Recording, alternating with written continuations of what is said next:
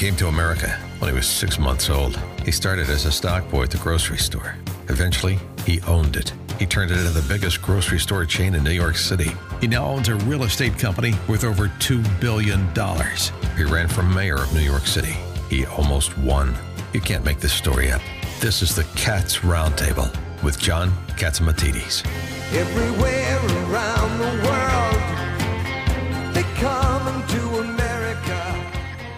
Good morning, New York. This is the Cats Roundtable. John Catsimatidis here, Sunday morning. One great, great show for you today.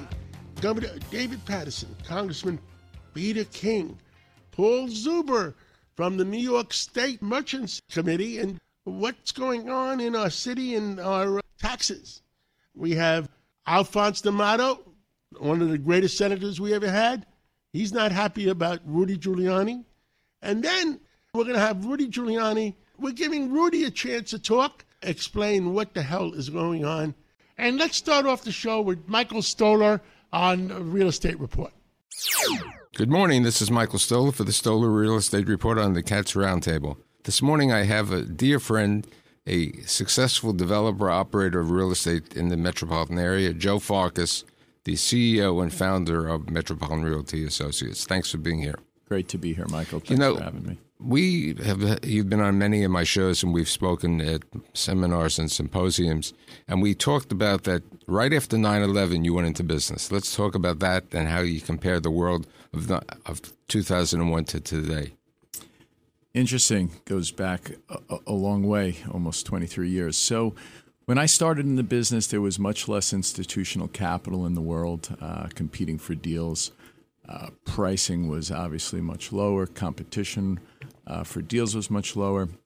And we were able to find and pick off select uh, transactions that we really liked. Fast forward to today, there's a plethora of capital, private equity, institutional, um, and family offices, as well as just very wealthy individuals, all vying for deals, um, driving pricing, you know, beyond points where we think that the returns are worth the risk, and it makes the business much more difficult. Right, but in your specialties, your specialties would include warehousing, industrial, retail, And self storage. and self storage. Sure.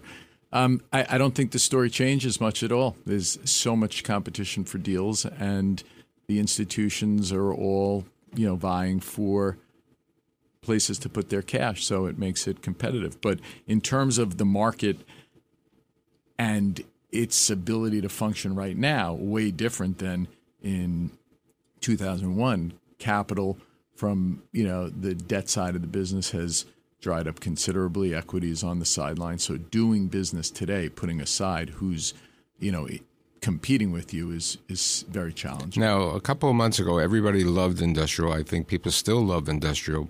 But prior to the show, you were mentioning to me that it's getting harder to lease certain industrial property. What's happening? Well, first, MRA still loves industrial, and we own quite a bit of it. I think the the commentary is more on, as you note, the leasing side of the business, where people went out, bought a lot of a lot of existing product, bought land to build new product, thinking that there was you know tremendous amount of uh, pent up demand behind the Amazons of the world, and I think they're finding out today that there aren't as many large users really looking for enormous you know spaces, and the market has changed and slowed. So, have rents dropped?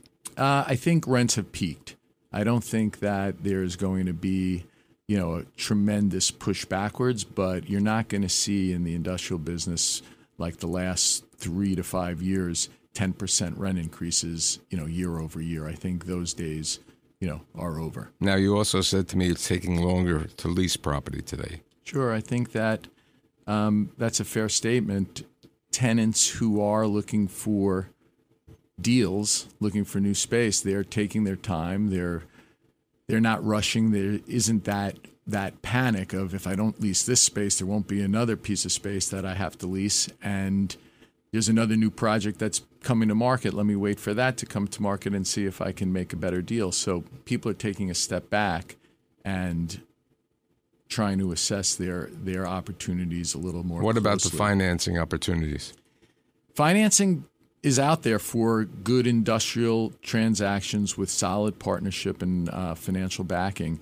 Uh, we just completed a big deal uh, for an existing industrial lease that uh, industrial building that we signed a very long term lease on, and there was banks stepping over each other to try to do that. So that business. type of deal. exactly. What about the more speculative, the ones I, that I think you run into trouble when you're trying to finance a vacant building, when you're trying to finance speculative development. You get north of 10% for um, for interest rates. I think it gets a little bit thinner, you know, in those in those areas.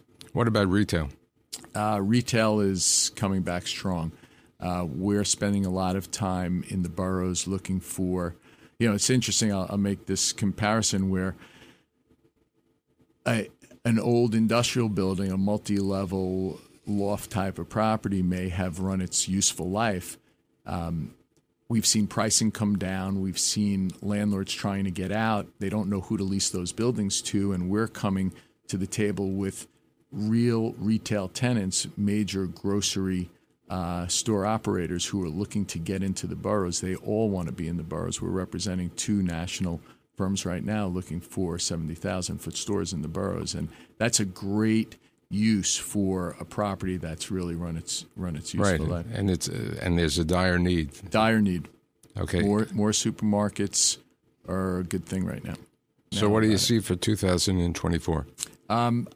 I called the bottom of interest rates on November 14th. I said, we're done. Everything's going to recover from here. And I think, although SOFR has gone up a few bips since that time, I think interest rates are definitely settled down. I think that you're going to see, I would say, end of first quarter, we're going to see our first drop in, in rates. And I think that we could see a 100 basis point move by the end of the year. And I think once that starts to happen and takes hold, I think transactions in the industrial business, in the retail business, in the self storage business are, are really going to take off again. I think people are really just waiting to get back into the market. A lot of dry powder on the side. Let's hope that happens. And I'd I like hope. to thank Joe Farkas for being here today. Of course. Thank you so much for having me. Sign up to The Economist for in depth curated expert analysis of world events and topics ranging from business and culture to science and technology. You'll get the weekly digital edition, online only articles, curated newsletters on politics, the markets, science, culture, and China, and full access to The Economist Podcast Plus. The Economist is independent journalism for independent thinking. Go to economist.com and get your first month free. Without the ones like you, who work tirelessly to keep things running, everything would suddenly stop. Hospitals, factories, schools, and power plants, they all depend on you. No matter the weather, emergency, or time of day, you're the ones who get it done. At Grainger, we're here for you with professional grade industrial supplies. Count on real time product availability and fast delivery. Call clickgranger.com or just stop by. Grainger for the ones who get it done. Ohio, ready for some quick mental health facts? Let's go. Nearly 2 million Ohioans live with a mental health condition. In the U.S., more than 50% of people will be diagnosed with a mental illness in their lifetime. Depression is a leading cause of disability worldwide.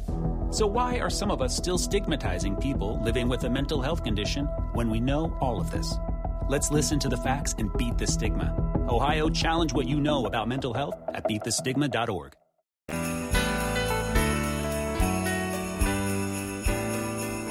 With us today is uh, former Governor David Paterson. Uh, Governor Paterson, uh, tomorrow is Christmas. Have Merry Christmas. And Merry Christmas to you, John, and to your whole family and everyone listening. And may we have a healthy uh, 2024. And may the world change a little bit in 2024 so we're all a little bit better off and the world is a little bit better off. Uh, what do you want to talk about this day before Christmas? Well, you know, there is an understanding that public officials can be educated in public. In other words, that you take a position, maybe different information or data comes in at a point later on, and you might change your point of view. So when I first came into office in 1995, I was totally against the whole concept of charter schools.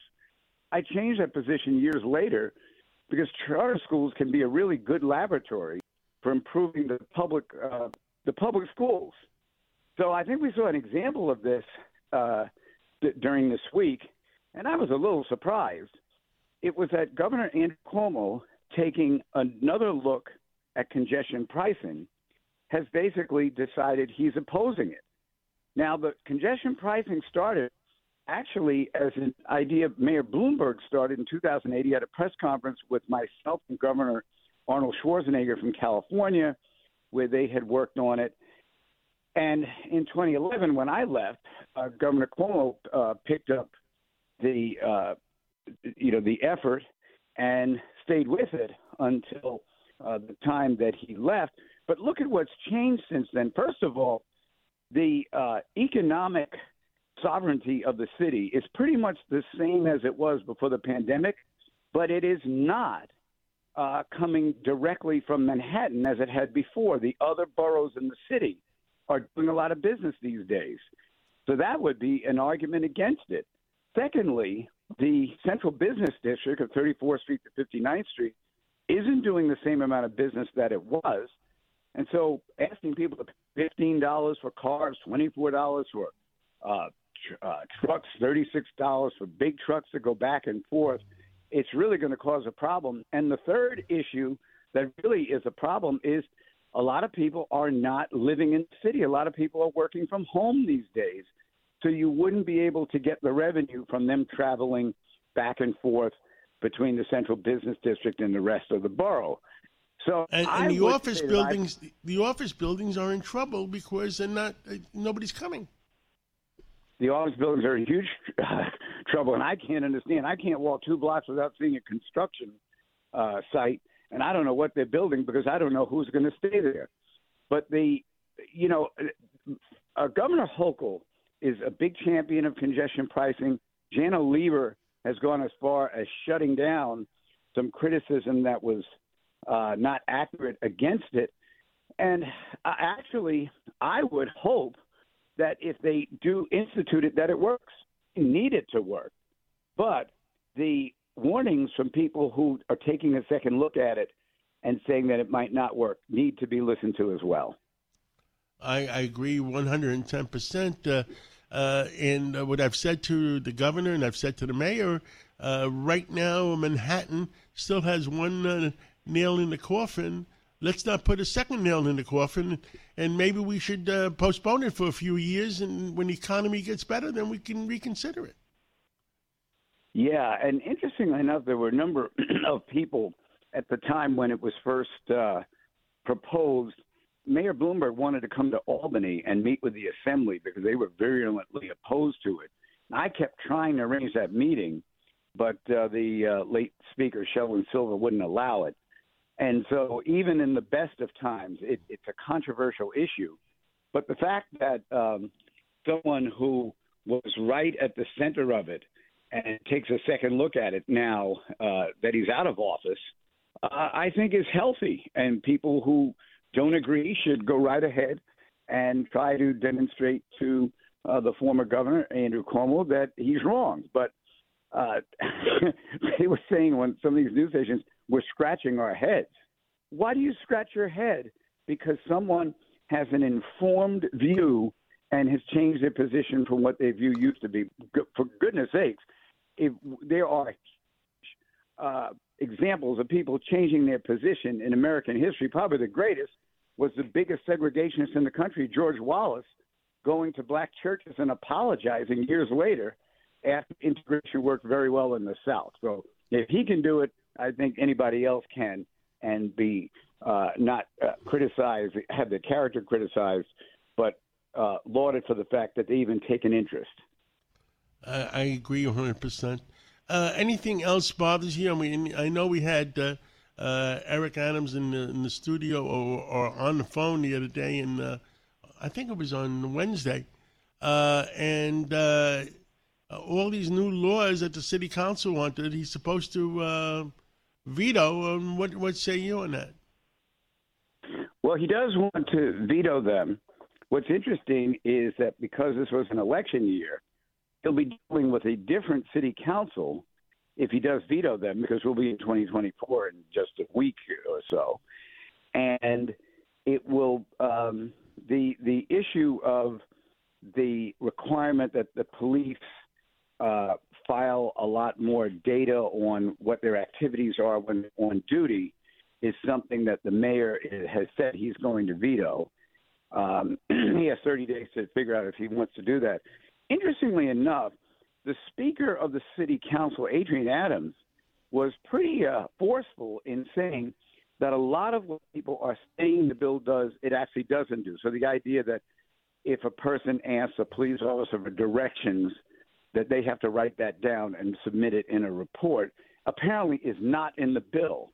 So I am looking forward to getting a copy of the actual bill because I believed, based on what a lot of people said, that they were actually, in other words, every time a cop had a conversation with someone, they had to write about it. And uh, uh, as Mayor Adams did say, that if that were the case, it would be the worst use of police, uh, uh, uh, uh law enforcement than that, that you could even imagine, and would totally reverse the drop in crime that we've experienced, or at least we're experiencing up until a few months ago.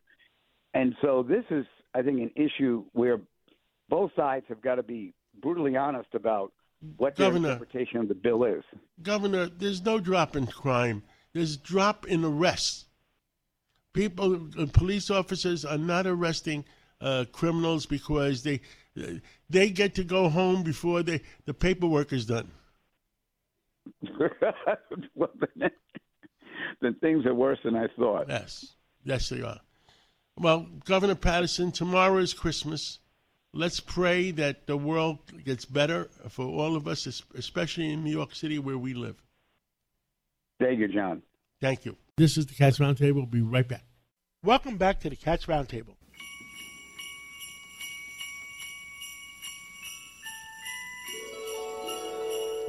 Someday at Christmas,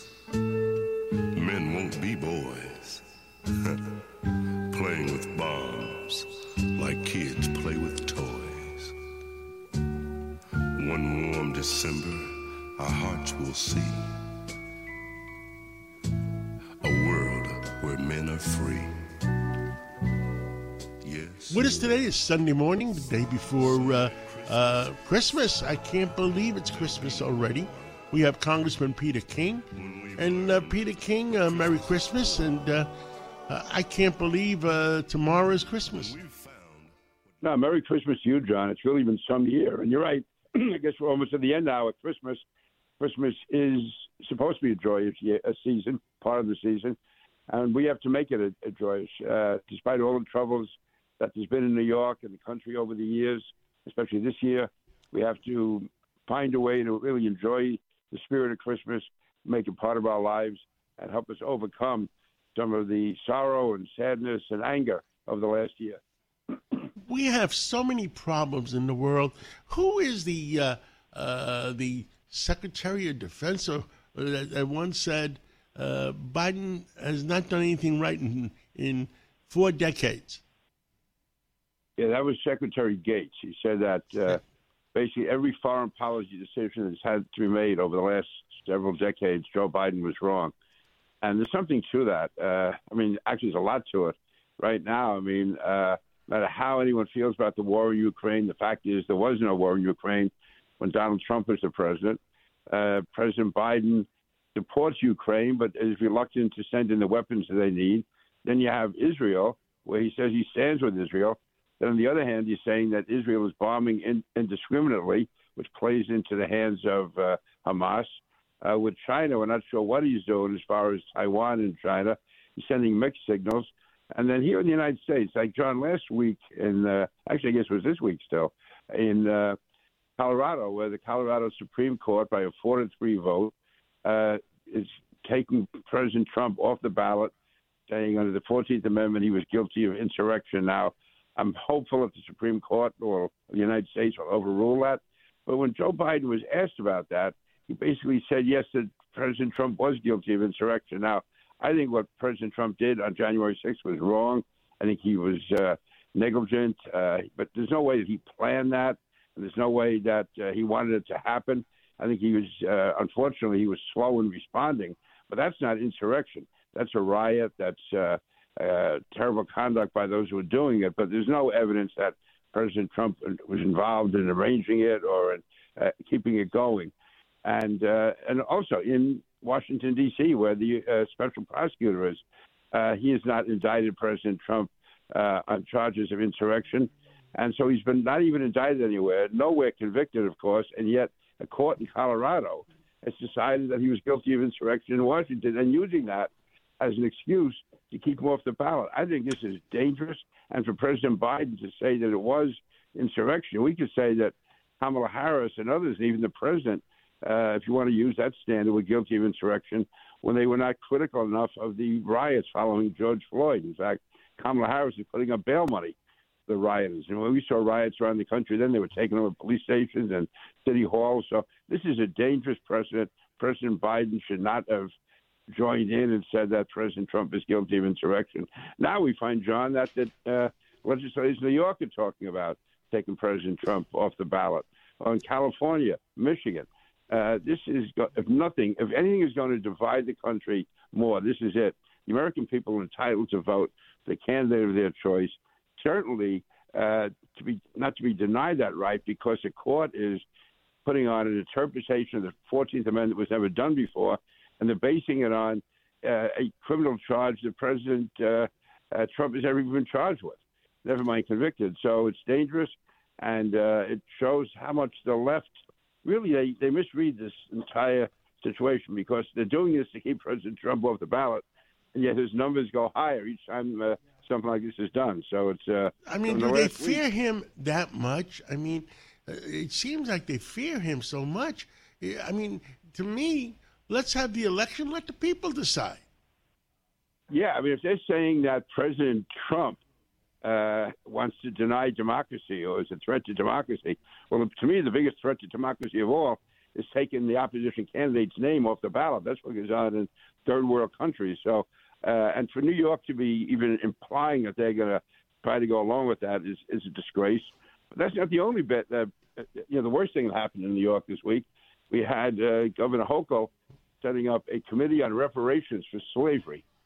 I mean, this is to me just uh, uh, it's so dangerous. It's going to set race relations back. And when you think of it, I mean, slavery was outlawed in New York in 1817. My uh, par- uh, my grandparents, your parents, grandparents were uh, living in Europe at that time. They had my my uh, my great grandparents were were slaves to the Ottoman Empire. Should I get reparations from somebody? Well, that, that's the point. Where, where does this end? To think of all the anti-Semitism that's involved, it's been in this country over the years, and the anti-Irish, the anti-Italian. I mean, all immigrant groups face it. Now, I agree, slavery was unique to itself, but think of also all the special programs over the years that have- been advanced to assist Afri- African Americans. And we can't be dwelling, we can't become permanent victims in this country. We have to, I mean, you think, yeah, the, uh, signs of, you know, I, no Irish need apply. There were neighborhoods that Jews weren't even allowed to live in. Are they going to be also seeking reparations? No, the beauty of this country is that, yes, we have mistakes, have made mistakes, but we do all we can to overcome them. And every group has had the opportunity to move forward. Maybe not always as fast as they like, but there's, there's something about this country. If it was so bigoted and so discriminatory, how come millions of people are trying to sneak across the border to get in here? And many of them are people of color. So if we're so bigoted toward non-whites in this country, why are so many millions of non-whites trying to get into the country? Congressman Uh, King, we got a mess on our hands. I mean, uh, I hope 2024 brings uh, better. How should we say it? B- Better uh, uh, results or better what? And I think the only way that can happen, John, is you say we need common sense. We need people trying to work together and not make everything a conflict, everything a partisan fight, everything uh, somehow a fight for survival. If we can kind of work together, whether it's the mayor, the governor, the candidates for president, listen, there's real differences. We should resolve them, but do it in a uh, a, a normal way and a, uh, a, a polite way if possible, and uh, not fight for the sake of fighting. There's enough real issues we can debate without just being unnecessarily partisan. Congressman, And your your border is it okay? I mean, uh, uh, uh, um, the borders down in uh, uh, Texas. I mean, things are out of control there.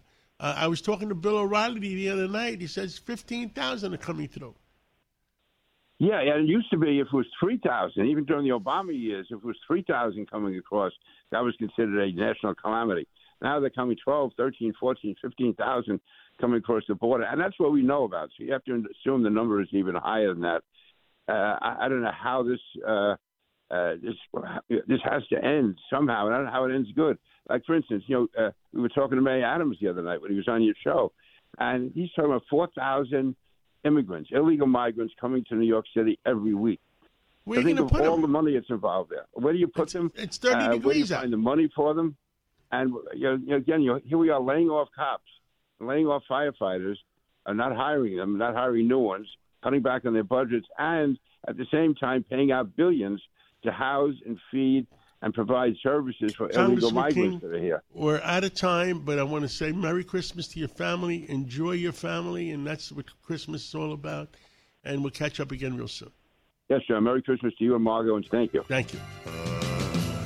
But someday, at Christmas time, ooh yeah, someday at Christmas time. Merry Christmas, everybody. Merry Christmas. This is the Cats Roundtable. We'll be right back. Welcome back to the Cats Roundtable.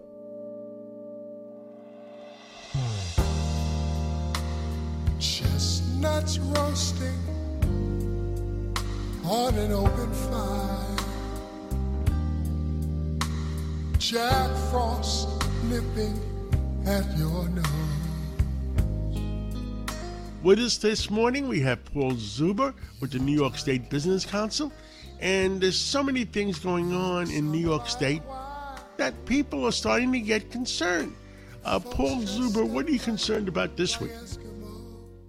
Well, I'm concerned, um, John, with um, some of the mandates that are being passed down from the state in terms of our um, energy and environmental uh, policies in the state. I think one of the big things that have kind of caught everybody's attention recently is the requirement that by 2035, uh, all New York school districts will have um, school buses that are electric.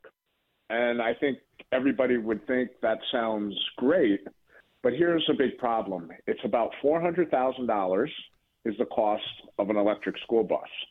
Now, who's paying for all those school buses for a school district? Not only do you have the cost of the bus, which is $400,000, but because the buses are so heavy, because you have now you have electric vehicles where the batteries are almost the weight of a small compact car, the lifts in the garage that lift the school buses up so you can repair the school buses, they actually cannot do that anymore because because the school bus is too heavy. So now not only do you have to are you paying for the school bus, but now you're paying to retrofit the garage. And we haven't even gotten to the issue of creating charging stations throughout a school district to make sure that the buses can be properly charged to take kids to school. I, I think they're being a little bit premature in the amount of money. I mean, uh, people are going away from electric vehicles right now, and and uh, I'm not sure they're 100% reliable.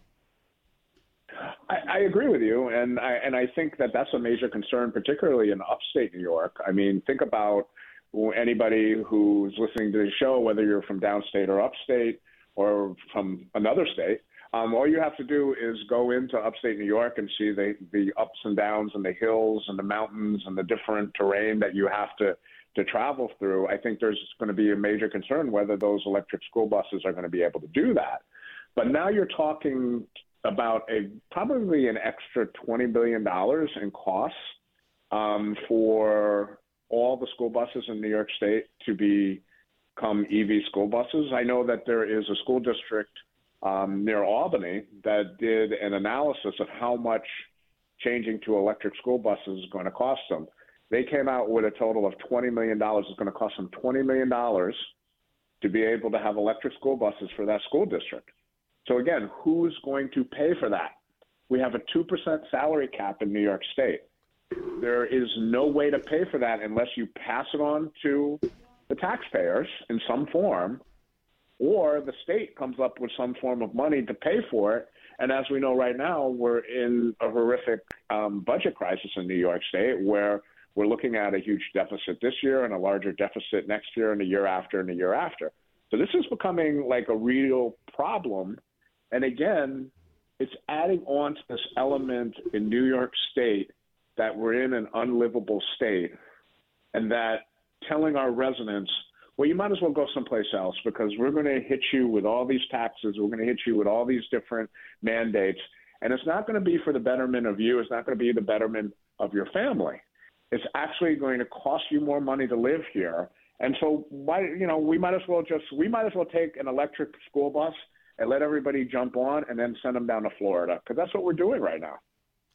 It's it's a mess. Um, there's so many other things going on. I, I, know we're building a new building in in the city, and they're demanding uh, um, uh, electric uh, uh electric everything, electric heating, electric yeah. Uh, uh, electric stoves.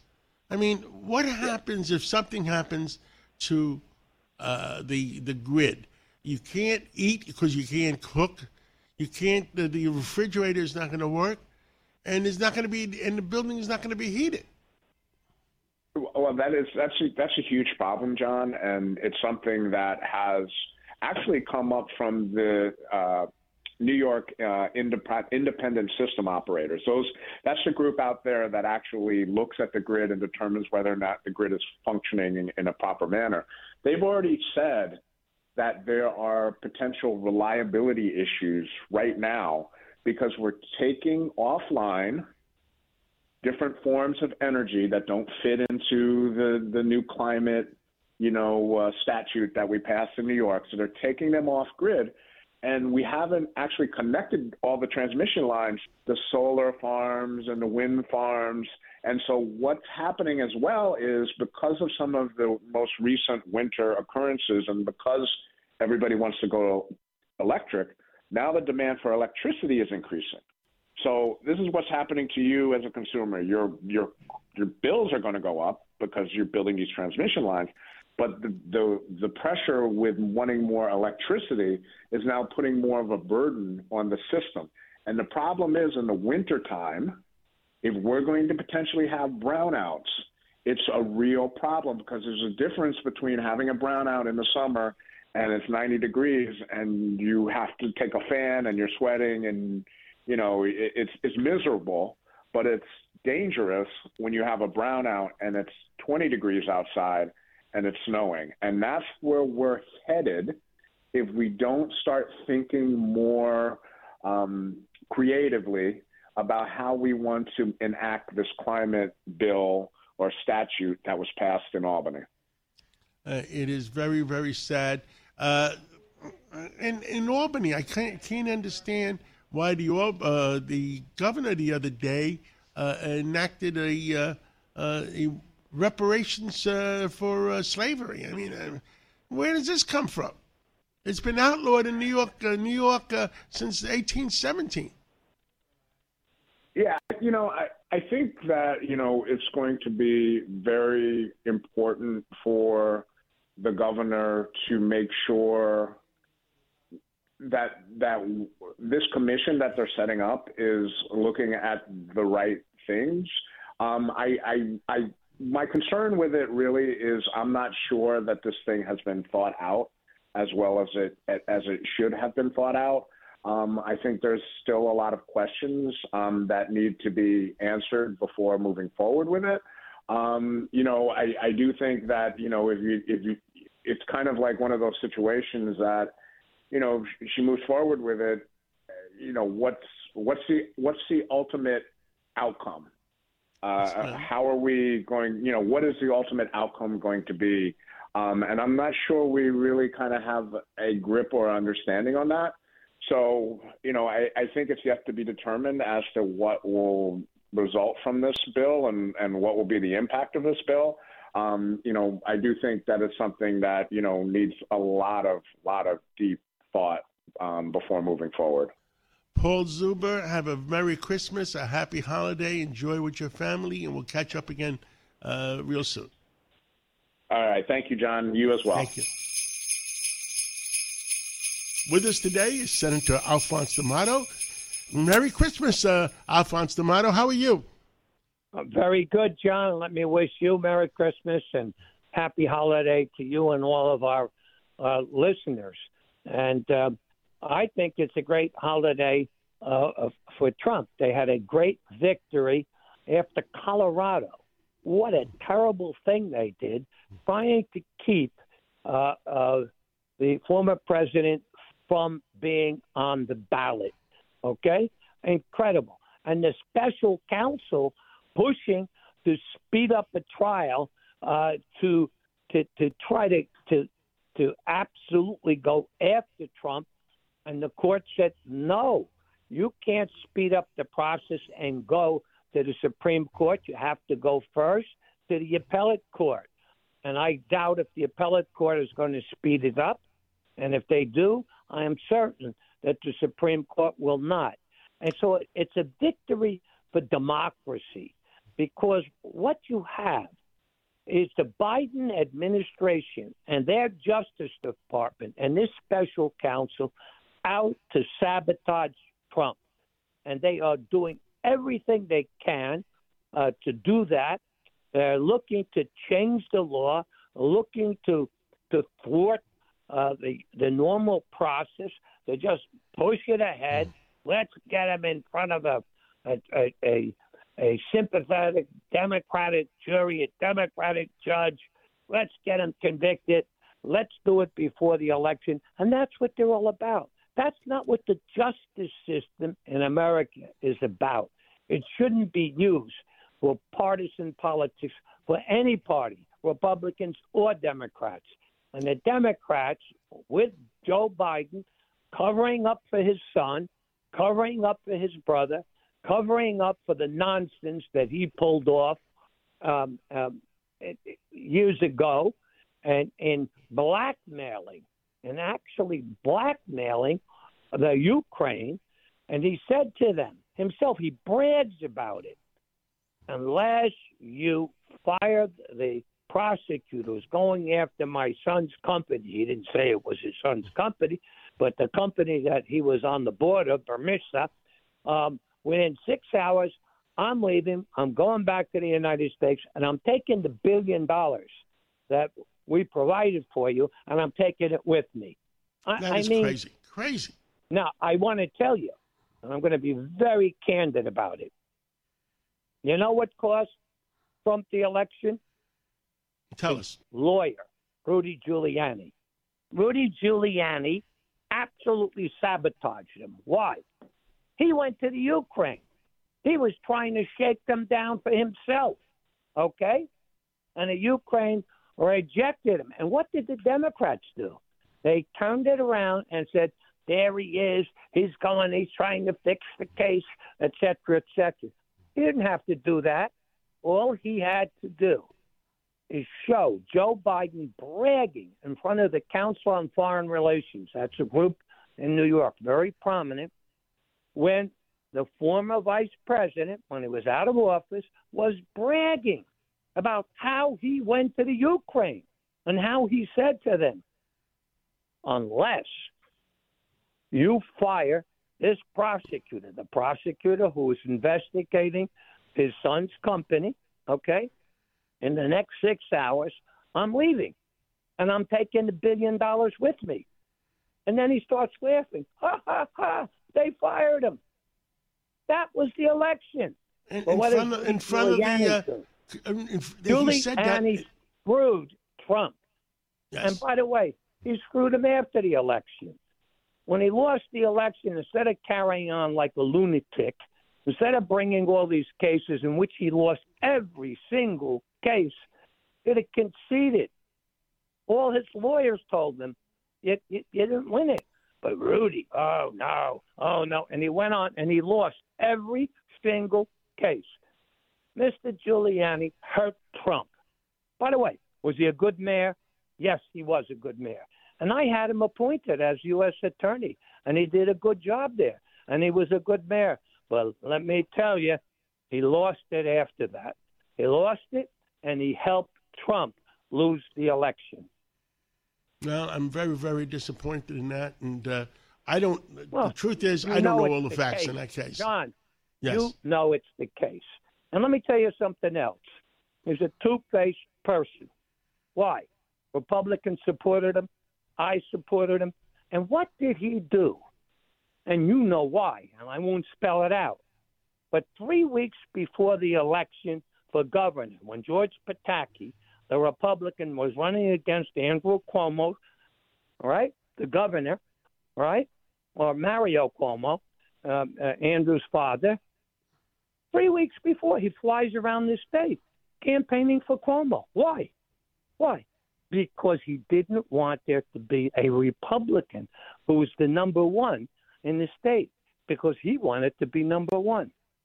So that's our good friend Rudy Giuliani, who finally got what he deserves because while he was a good mayor, he was a terrible person after that.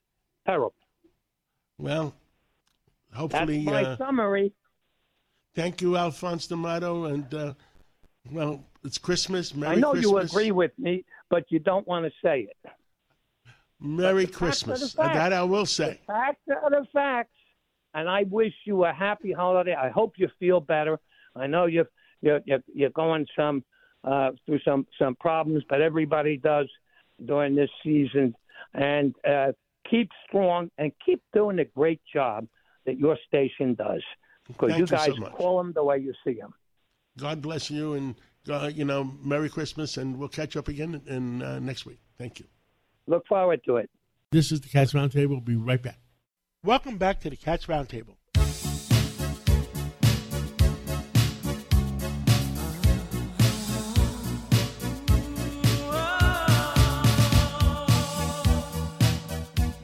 With us this Sunday morning, it's Rudy Giuliani. He was mayor of New York City for many years. So many things happened since then. Uh, May, Mr. Mayor, what the heck is going on in our country? I, I, I'll tell you, uh, when me and you were growing up, we're almost the same age. Uh, we used to read this stuff in the Bizarro comics. And yeah, this was stuff you. Uh, it was like science fiction or something, or, or 1984, or who knows what it was. Stuff that never could happen in America. Yes, and it's happening. I mean, uh, what happened in Colorado uh, with uh, uh, President Trump? They why why can't they wait to, to the actual election to find out who wins? Because they don't want to. They, they want to cut them off. I mean, they're doing, you know, it's really strange, John. Maduro is doing in Venezuela exactly what Biden is doing in America. Uh, America said, we're going to give you money if you have free and fair elections. He said, I'm going to have free and fair elections. And then he prosecuted the opposition. And he's putting them in prison. I mean, it, that's what's happening. Uh, It's crazy. Uh, somebody suggested, uh, I think it was Ari Fleischer, might have been on your show, I think, uh, that Republicans are thinking about doing it. Now, I don't think they should. But think about this, John. I could go to like Mississippi or Alabama or a Republican place. I could take all my reports about Biden and I could say, believe me, he's a crook. Yeah. And they'd say, okay, we believe you. He's a crook. Uh, he tried to overthrow the government with the Chinese, and therefore we're going to take him off the ballot. That's, that's what the court did. They took a, a biased report, the J6 report, no Republican involved, no cross examination, nothing. More biased than anything I ever did, but okay, let's say equally. And uh, Republicans could do that any, anywhere, anytime to Biden with all the stuff on Biden. You could take any of these things, the stuff he did in Ukraine. You could say it, it created an overthrow of our government or a destruction of our government or a rule of law. And, and a court, a biased Republican court, could take him off the ballot. Well, I wouldn't want that. You wouldn't want that. Even, even if we're against Biden, we wouldn't want that. No, no. If this were done to Biden, I'd be against it. I, I think you would too. I know yeah, you yeah, would. absolutely. We don't want. Look, we, we want fair and square elections, and and we want. Uh, uh, we don't want what's what's happening right now. Uh, why? I mean, I can see what I can't see. Why can't they just leave it alone? The election is only eleven months away, and let the people decide. Because no matter what they say, they're, they're afraid of him winning. and his breaking up their very cozy, enormously profitable, in amounts of money that shocked me. I never, when I started five, six years ago doing that, I had no idea how big this was. I mean, where, the the alleged uh, bribe that's being hidden by Zelensky to the president of Ukraine for the deal that Biden is is between fifty and hundred million dollars. John, I never heard of a fifty or hundred million dollar bribe. When I did bribery cases, I put congressmen in jail for fifty thousand dollar bribes. I feel almost Who, who was the guy with the, the frozen uh, hundred dollar bills in his freezer? right, right. Well, Congressman Podell went to jail for forty thousand dollars Yes. bribes. Biaggi, I don't know, that was about thirty or forty thousand dollars. I mean, the, Biden's Biden got thirty-one million dollars just from China. I mean, we're talking about money that I guess turns. You know, you're an exceptional person. You've made an extraordinary amount of money. You made it by hard work, and it's never turned you. It's never, it's never. No, I'm the, uh, Rudy. I'm the I know- same I guy I was thirty years ago. Well, I can, t- I can, yeah. I can testify to that. Yeah. but it turns people, doesn't it? I mean, you know a lot of people, maybe people that came up like you and they haven't remained like you are. So, uh, money can corrupt really horribly. I guess you know, we all know that, right? Absolutely, absolutely. But it's so sad. Yeah. It is so sad. Where do we go from here, uh, Mr. Mayor? Well, I mean, I think the election of 24 is, in fact, the most. We always say this, but it's critical. I, don't- I don't know where we go if we remain with this kind of corrupt government. And and uh, if it's Trump or it's some other Republican, they got to be true to getting it done, to cleaning it out. We almost have to start fresh, like with the FBI. Particularly those law enforcement agencies have to be straightened out because they, they can do horrible damage uh, to innocent people, and they do. And uh, we straighten those out. I think we're we're on the right road. Uh, if we don't, uh, we've got a like a dictatorship. It is. It's worse than a third world country. Um, Mr. Mayor, uh, if we lose in 2024, we don't get the right counts, and we don't get, you know, and we just lose. I worry about our country. I, I can't even imagine. I do too. Uh, more than you more than you know. I wake up in the morning sometimes and I can't believe we are where we are, and I just have to have faith. I pray to God, and I know God is looking over us. And this is uh, the day before Christmas, so He always has been there. We've had very hard times in America. You've had very hard times in your life. I've had hard times in my life. When when I found out what the court decision was, and I, I was sho- I was shocked. You know you know what I said to um, to my friend. I said this isn't as bad as cancer. I got over cancer, so I I know it wasn't as bad as being trapped on September 11th. Well, when they're suing you and they have a judgment against you for 148 million dollars, there's no way that you can pay that. And, No, and, and- and they probably knew that. it's a They just- it's a horrible thing, but uh, being there with Bernie Kerik and uh, 45 other people and not knowing whether we were going to get out, and now knowing that we did was worse, right? Understood. I, I wouldn't have been there. I wouldn't have been there for the 145 uh, million dollar verdict if uh, the building fell the wrong way or the cancer had been worse. Absolutely. Well, uh, Mr. Mayor, uh, I pray this Christmas. No, I pray for you I and for Margo. for both of us, and I pray for for uh, uh, your family, and you have a great kid. And uh, well, Mr. Mayor, thank you. A Merry John, Christmas. you're a wonderful man, and you have a wonderful family. Your children are brought up just in your spirit. which They'll carry it on, and it's a blessing to know you. Thank you so much. Merry Christmas. Merry Christmas. If you ever miss a segment or want to hear it again, go to WABCRadio.com, go to podcasts, go to minicast, and play back your favorite segment.